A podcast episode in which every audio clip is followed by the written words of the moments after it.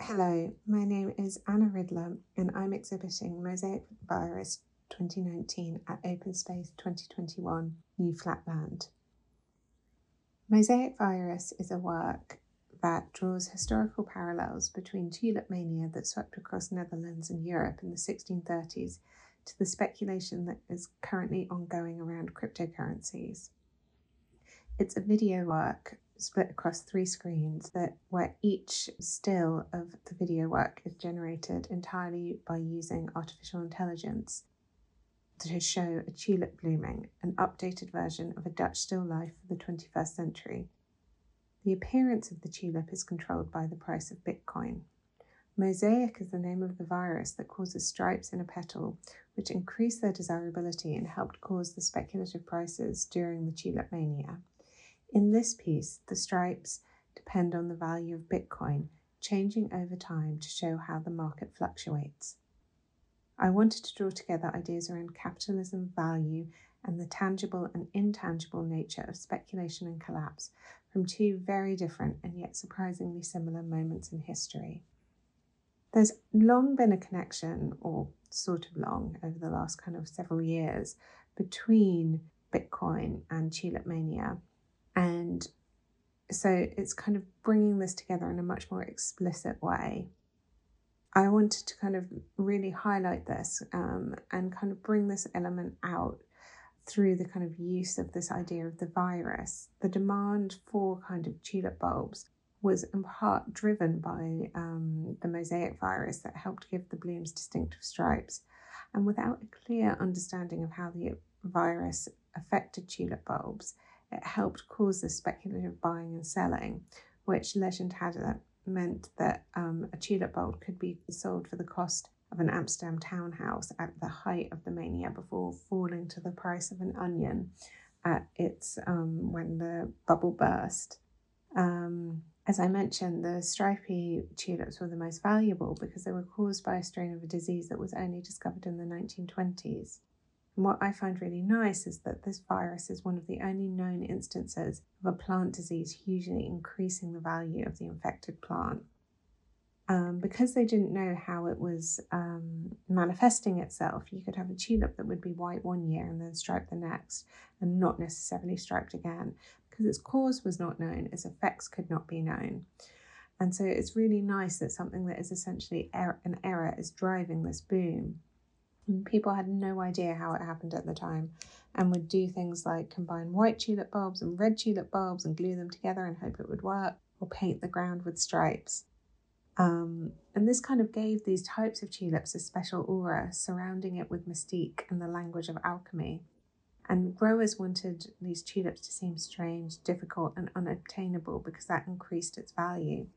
And to my mind, this is quite similar to what's happening around the wealth generation and the rush towards blockchain, Bitcoin, and all of the other kind of NFT kind of ecosystem.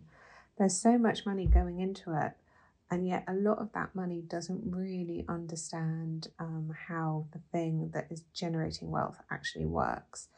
An example I like to kind of uh, give is how the Long Island Iced Tea Corporation changed its name to the Long Blockchain Corporation, and company shares soared by 500% in pre market trading just by adding this name. And it's just kind of like this way that kind of hype is really kind of causing all of the speculation and rush towards it with money.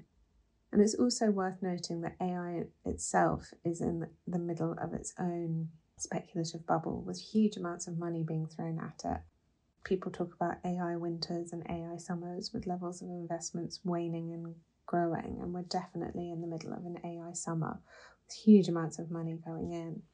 But I wanted to use artificial intelligence to make this work. Um, I used something called a GAN, a generative adversarial network, but I didn't want to use it just for the sake of that. I wanted to see if there would be ways that kind of parts of the message and parts of the work could come through through the use of the technology that I was working with.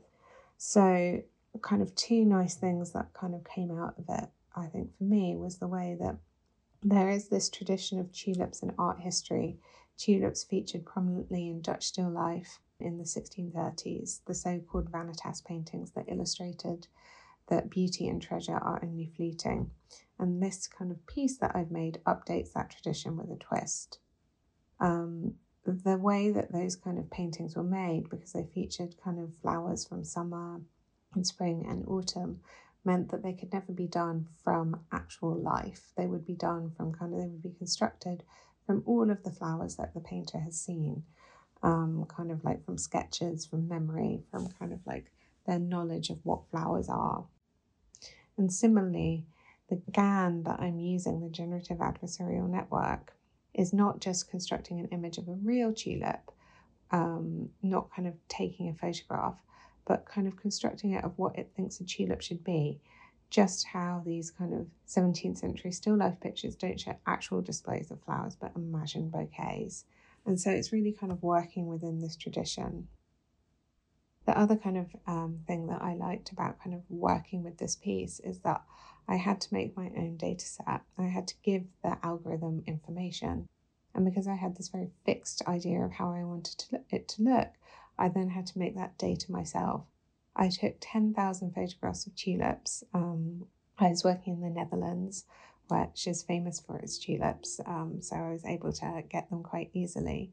And this process of kind of creating the data set of taking each photograph one by one, of holding each flower and really examining it, forces me to kind of like really have this very close relationship with the data set and inverts the usual process of creating such thing and is a very physical way of kind of working with the digital.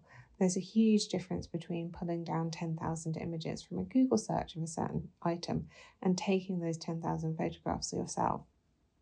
When you do this, you notice each kind of slight variation on the flower and how there's no perfect ideal one. Um, and the process becomes almost like craft, repetitive, time consuming, but necessary in order to produce something beautiful. And there is a skill to it. If it's too big, if there are too many images, the results will be too good, and the quirks and oddities that make um, machine learning and artificial intelligence such an interesting medium to explore will disappear. But if you make the dataset too small, it won't have enough information and become flummoxed. The algorithm producing either nothing or one or two variations from the training set again and again. And the kind of working in this way, it's very easy to forget in a digital age that information is physical and that things that you see on a screen once started out in the real world. But by kind of having this very close relationship to the kind of physicality of what kind of like I'm eventually turning into a digital piece, I start to comprehend aspects of the data that I didn't before. And for me, this is really exciting. So, I am an artist and researcher whose practice brings together technology, literature, drawing, and sits between the artistic, scientific, and academic.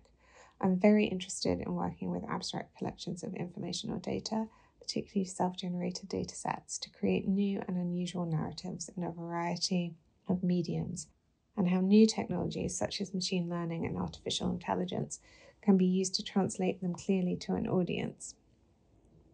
I am currently working on a new project with an organisation in Belgium called Gluon around ideas around water capitalism. And again, it's looking at this interplay of nature, capitalism, and technology and really exploring through this work how value is placed on kind of like this on water and what this might mean for the future.